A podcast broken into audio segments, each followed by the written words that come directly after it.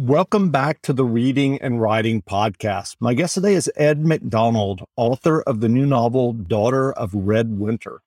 Publishers Weekly wrote about Daughter of Redwinter, uncommonly vivid and vigorous sword and sorcery novel. Ed, welcome to the podcast. Hi, it's nice to be here. Absolutely. Well, if someone listening hasn't yet heard about your new novel, Daughter of Redwinter, how would you describe the novel? So I would say, on outward appearances, it's um, a novel that has a sort of medievalish Scottish kind of setting. Um, and there's all the kind of magic and ghosts and uh, treachery that you might expect from that kind of book. But really, it's also very much a character study novel. Um, the the protagonist and her journey, her search for uh, to find a place in the world, is really at the heart of what this book's all about. That's great. And I'm wondering, do you remember the original idea or impetus that led you to write Daughter of Redwinter? I do. So, so this book's come on quite a long journey. Um, I wrote a book back in sometime around 2012, which was uh, sort of 300,000 words long. Um, and it was all about my university experiences, thinly disguised. Um, uh, as a fantasy novel. Um, and after I finished my, my first series of books, the Raven's Mark books, um, I was a bit lost as, and I tried a few different things, and I ended up coming back to this long ago trunked away idea. Um, and as I played around with it, uh, I found that there were a few small ideas from the book which I could salvage and I, I just wrote I wrote from scratch again. I, I didn't reuse any of that old material, but um, so some of some of the key themes, but it's very much. I always think like books are of their time uh, for the author and where where the author is in life. So there's a lot about my life in there as well. Um, it's just obviously I'm not a teenage girl seeing ghosts and uh, trying to defeat cults and things like that, but um, there's a, there's a lot of me in the book, I would say. And I'm curious, what was your initial writing journey that led you to write and get your first novel published? So I've I would say I've been writing books since uh, well as as long as I can remember. Going, you know, I was I used to do um write, draw my own Batman and Judge Dredd and things like that when I was kid. And me and my sister wrote a uh, a little series of not well we thought it was a novel in like you know there's exercise books that you get at school? Mm-hmm. um yeah we wrote in that and uh and me and my brother had a, a, comic of our own that we drew for about off and on for about nine years uh, and so I'd, I'd always been writing. Um and then once i was in my 20s i started off and on trying to see if i could get the novels i was writing published. Um and actually, what happened was uh, I I'd written that three hundred thousand word book, and an agent told me this is far too long to publish. like, like no one is going to publish a debut author's three hundred thousand word novel. So I decided I'd write something much shorter. Um, and I wrote a book called Blackwing, which um, an agent received it and uh, asked me if I could cut fifty thousand words from the book um, so I diligently went away and I cut my 50,000 words. And after I'd done that, he then turned me down. um, and about two days later, another agent got in touch. Um, so he received the the edited version. Um, and four days later, he was my agent. And a couple of weeks later, we had UK and US, um, French and German uh, interest. Um, and it all it all jumped off from there, really. Wow, wow. So, what about fantasy appeals to you as a writer and a reader? Well, I always say about fantasy that you could take away all the fantasy elements and change them into science fiction, or vice versa. Or even you could just set it in the modern day world and you should still have the same story at the core of the book because it's the character journey that we're always going to be interested in and seeing the character uh, develop and how her struggles change her through the narrative. that's what the reader's really into. Um, even though readers don't really realize that that's what they're enjoying. However, the fantasy elements, I mean, there's I, am tra- I trained as an ancient historian, an archaeologist, and a medieval historian. Um, and you know, it's a lot of research if you want to write historical fiction. it's an awful lot of work to do. Um, but in fantasy, you just get to make it up, um, which it gives you a certain freedom in the kind of stories that you want to tell. You're not limited by anything um, other than your own narrative storytelling capabilities. So I think there's a sense of freedom, but I also just really like swords. well, well, on that note, I read that you train in the historical European martial arts. Can you tell us about that? Yeah, I mean it's it's all part and parcel of the same thing, really. I um I guess it probably sometime in the early 2010s. Um, I used to do uh, sort of sport fencing, um, like you'd see at the Olympics, and it just never felt realistic um, because you know it, it's a sport; it's designed to be very, very safe. And so I started looking for people who had um, who actually trained in in an authentic historical way. And so we have these surviving um, treaties for going back as far as I think 1290 ish. Around 1290 is our earliest one. Um, and these are the the treaties that were written by the sword fighting instructors of the day. Um, and they, you know, they're all written in medieval German or uh, Italian, um, various other languages that you you know you it would be hard it's hard to read uh, middle english even if you're an english speaker mm-hmm. um, so we take what they've written and we translate it uh, and then we try and work out what they're telling us to do and so you know these treaties will say and if he comes at you from uh, the right then you will step into him and do x y and z um, of course if it was it, it's not actually as simple as that because the, a, lot of the a lot of the terminology doesn't make sense and trying to describe two people moving in a three-dimensional space sure. uh, is is pretty tricky but we have we have illustrations to help so we try and work out what they're telling us to do and then we try to build that into a safe system where we can test that and see if it works on each other um, which my my poor fingers and head will attest it generally does. And I'm curious, what are the weapons that you're using? I mean, are they like blunt? Um, uh, I mean, I, am Are they you know swords with edges, or or what what what are the type of uh, weapons? So obviously, we can't use swords which have sharp edges, right? Right. Or, or we would cut each other to pieces. Yeah, um, yeah. So there are a number of manufacturers out there who produce very specialist training uh, equipment for this purpose, which is quite is quite hard to do because you're trying to simulate a length of steel which has uh, the same weight as the swords that we we want to um, test. Because if, if it's much lighter, then it doesn't work. And at the same time, the, the heavier it gets, the more risk of injury. Right. So they do a lot of clever things, like they'll make the outsides thicker, and the middle of the the blade will be uh, hollowed out, um, be ground out, so that we can try and get the same weight, but we want thick, blunt edges. Um, I mean, it, it hurt. You, you, we have to wear like quite a lot of protective equipment, um, right.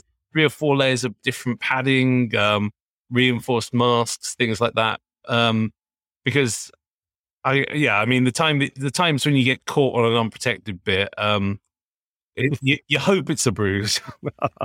you know how to book flights and hotels. All you're missing is a tool to plan the travel experiences you'll have once you arrive. That's why you need Viator. Book guided tours, excursions, and more in one place. There are over 300,000 travel experiences to choose from, so you can find something for everyone. And Viator offers free cancellation and 24 7 customer support for worry free travel. Download the Viator app now and use code Viator10 for 10% off your first booking in the app. Find travel experiences for you. Do more with Viator. Sick of being upsold at gyms? My guy, you're currently a base member. For $90 more, I can upgrade you to our Shred membership. For 130 more, you'll be a Swole member. And for just $300 more, you'll reach Sweat Platinum. At Planet Fitness, you'll get energy without the upsell. Never pushy, always free fitness training and equipment for every workout. It's fitness that fits your budget. Join Planet Fitness for just $1 down and $10 a month. Cancel anytime. Deal ends Friday, May 10th. See Home Club for details. Well, I'm curious, uh, what is your writing process when you're working on a novel like Daughter of Redwinter? Are you someone who does a lot of outlining before you sit down to write? Um, uh, do you kind of just dive into the narrative? What does that look like for you? I don't know if you guys uh, have like this spaghetti, which is like all letters and numbers and stuff. We alphabeti spaghetti. Yes. Um, yeah, I mean, if you imagine just like emptying a bunch of cans of that in your sink, and then like staring into it and hoping that there's a story in there. Um, that is my best description I have of any kind of process that that I I go through. Um, I don't plan anything. Uh, hopefully, I have an idea about where the story is going to go, but more often, I just have a feeling about who the main character is and the type of journey that I want them to experience um, which isn't a lot to go on. Um, and then I I start them off somewhere and and see what happens. And so much of my writing is influenced by the things that are going on in my life around me at the time, what I feel are current political and social issues, uh, things that I feel are truths that don't get spoken out loud.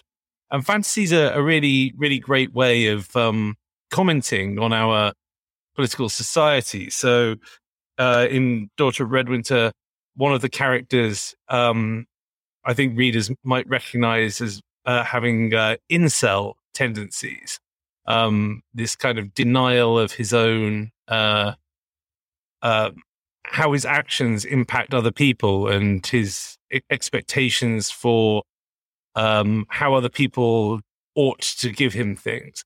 And so often there's just themes and ideas that I've got in my head, or a, a lot of Daughter of Redwinter comes from conversations I had late night with my partner. We accidentally moved in together during COVID. Um, I was meant to be staying in a flat for uh, three weeks. And on the first week, COVID lockdown came down and we got stuck together um, thereafter. I mean, I, th- I, think we're all trying to forget a lot of it, but yeah, like stuck there, and and so we ended up telling each other basically our life stories. And one of the things that I came away from those stories with was just a realization and a better understanding of how fundamentally different the world around you is if you're female, um, compared to you know, I'm I'm a six foot tall. I'd love to say 200 pounds. It's probably wrong um, 200 pound guy. And, you know, just the idea that I can walk to the 24 hour shop at four in the morning in London and I'd never, you know, would never think about it and how different her world is to mine just on that basis. And so a lot of that sort of emerged into, into the book. Um, so yeah, no, no process really, just random amalgamations of thoughts, which I then I always end up having to delete half of what I've written. There's a lot of dead ends. There's a lot of right. uh, plots that never resolve, and I change them and I delete them and I rewrite them. And really, I, it, it's even hard to imagine that I have a proper story until I get to a heavy edit process. Um, I, I'm curious with that, just in terms of like the mechanics. Um, are you? And I'm always wondering about this when I when I talk to writers. Are you um, creating multiple like uh documents to like you know as you're cutting stuff that you're throwing it into another document or do you just delete it and it's gone? And like how do you manage that? Do you know what i mean? Yeah um i mean i think i think it's usually a bad idea to delete anything for just outright. Um you may always change your mind the next day. Um usually, usually there's a pretty good gut feeling on it but um, say just saving, resaving the document as another version of itself uh, before you make any significant changes. So, for instance, the the protagonist in Daughter of Redwinter was originally written as a male character, um, which you wouldn't think given the the name of the book. Um, uh, in in at least the very early p- proto form of the book, and the point at which I decided to change the character, I decided to mull it over for three days um, because I knew it was going to be a lot of work and it would fundamentally change who that character was going to be. Um, so the original version is still kicking around on a hard drive somewhere. Um, but yeah, I mean, you know, is is it would be ill advised to delete large chunks and sections without uh, without keeping it somewhere. I think. Sure. Well, are you working on another novel now? I'm actually working on the sequel at the moment. Um, there's two more books in the series scheduled. Um, so I've I've written the entire entirety of the uh, the second novel, uh, and I'm I'm in that editing process at the moment. So throughout the novel, I have a number of headings which say in capital letters, "There must be a conversation about X here, or Y can't happen." Um, so I'm, I'm going through trying to trying to make sense of it all. Um, and a second book is much much harder for this than a first book. In the first book, you can do anything you want, and you got no responsibility, and no one can tell you it's wrong. And then you get to the second book, and it's like, oh, but I said this about them in book one.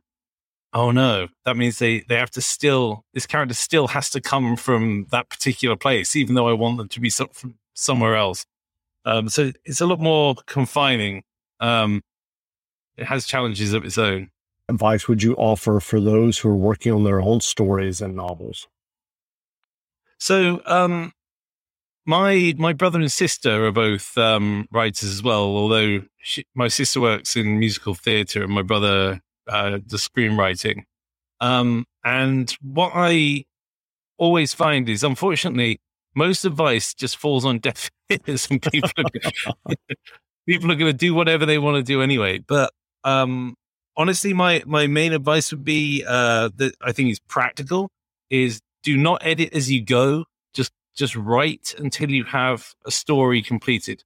There's no value in agonizing over individual lines or clever metaphors or any of the any of the detail um, because you might cut the whole chapter when you get to the end. You you don't know that, that the uh, the sentence that you're laboring over is actually going to be in the book in any format.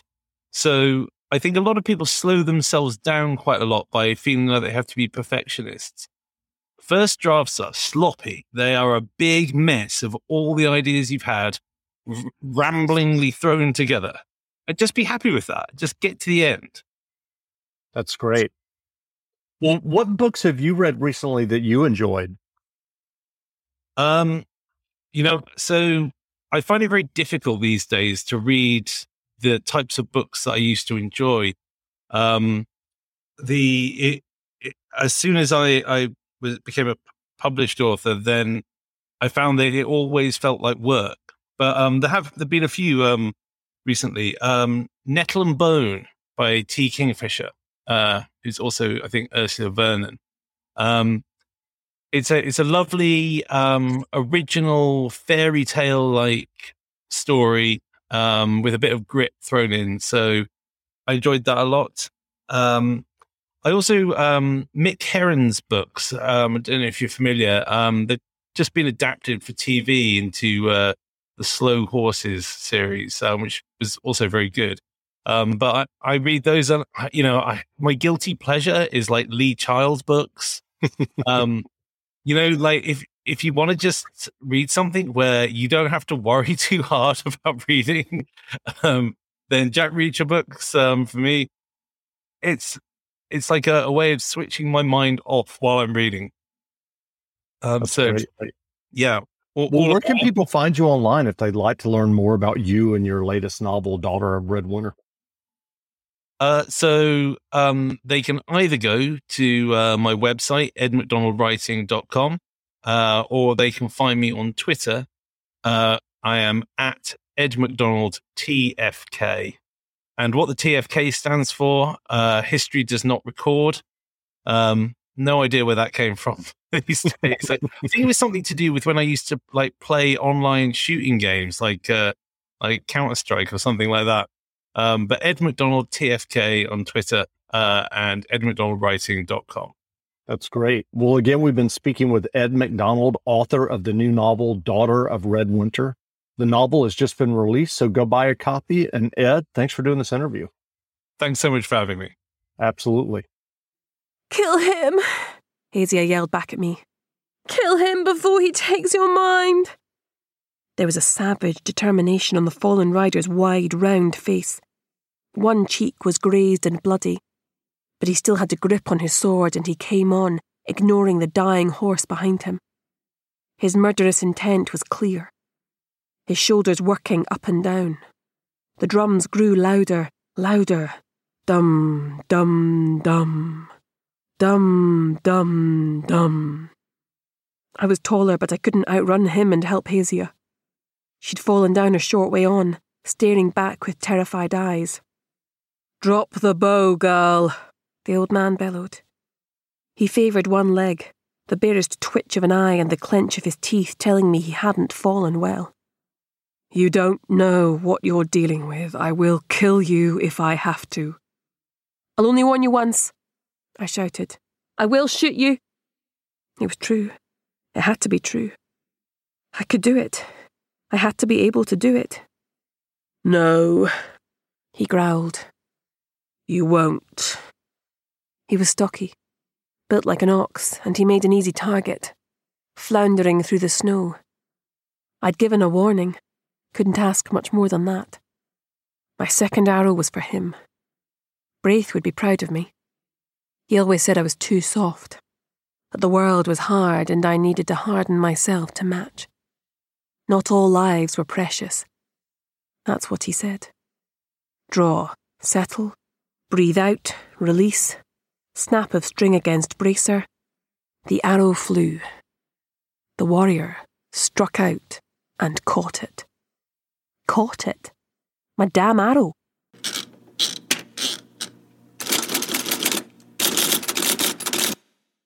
Prescription products require completion of an online medication consultation with an independent healthcare provider through the LifeMD platform and are only available if prescribed. Subscription required. Individual results may vary. Additional restrictions apply at lifemd.com. Read all warnings before using GLP 1s. Side effects may include a risk of thyroid C cell tumors. Do not use GLP 1s if you or your family have a history of thyroid cancer. If you've struggled for years to lose weight and have given up hope, did you know you can now access GLP 1 prescription medications through LifeMD? LifeMD is now offering eligible patients online access to GLP 1s, the breakthrough prescription medication that can help you lose body fat and weight. Listen to what people are saying. You just take your shot. It doesn't feel like you're on a diet. What I wasn't expecting it to do was to shut off the food noise. This was life altering. And if I can do it, I feel like anybody can do it. And here's the best part your insurance may cover 100% of the cost of your medication. So go to trylifemd.com to have your eligibility checked right now. Get started today at trylifemd.com. That's T R Y L I F E M D.com. When you need mealtime inspiration, it's worth shopping Kroger, where you'll find over 30,000 mouth-watering choices that excite your inner foodie. And no matter what tasty choice you make, you'll enjoy our everyday low prices, plus extra ways to save, like digital coupons worth over $600 each week. You can also save up to $1 off per gallon at the pump with fuel points. More savings and more inspiring flavors make shopping Kroger worth it every time. Kroger, fresh for everyone. Fuel restrictions apply.